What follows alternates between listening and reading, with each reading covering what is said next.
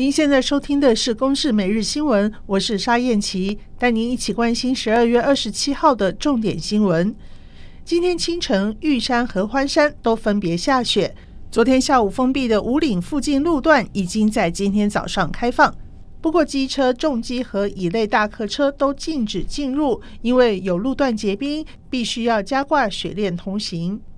高雄市昨天晚间发生重大酒驾车祸，一名驾驶 BMW 的车主酒后开车，在前金区冲撞正在过马路的一家四口，母亲当场没有呼吸心跳，送医之后抢救不治，父亲和两个女儿也多处骨折和挫伤。警方调查，黄姓车主酒测值高达一点二四毫克，而且还是酒驾累犯。高雄市警察局局长黄明昭说。这个黄姓嫌犯在九十五年跟九十八年都有已经酒驾被取缔来移送法办的记录啊，这一次在酒驾而且酿成重大的交通事故，我们深表痛恶啊，对。这个嫌犯要严加谴责。警用随身电脑 mPolice 有人脸相片比对功能，方便远警寻人，协助失智者。但是因为牵涉国民身份证以及各自运用，发生多起远警滥用事件，衍生侵犯人权的疑虑。警政署日前将功能下线，待法制作业完备再恢复使用。国内昨天新增一例本土，研判是旧案，对社区影响不大。不过倒是新增二十三例境外移入病例。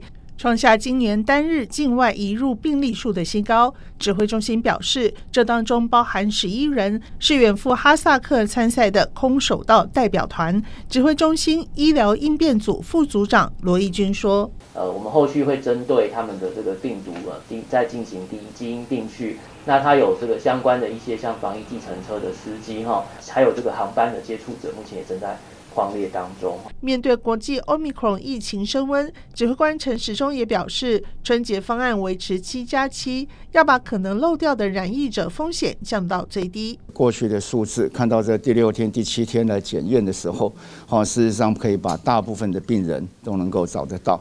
好，那有一些就会遗漏掉的，大部分 CT 值都非常的高，所以我们认为相对的安全。那至于如果要变成六加八那，可能就是哈检验上面的一个效率，还是要到最后那个时间点来检验哈，才不会把病人漏掉。以上由公视新闻制作，谢谢您的收听。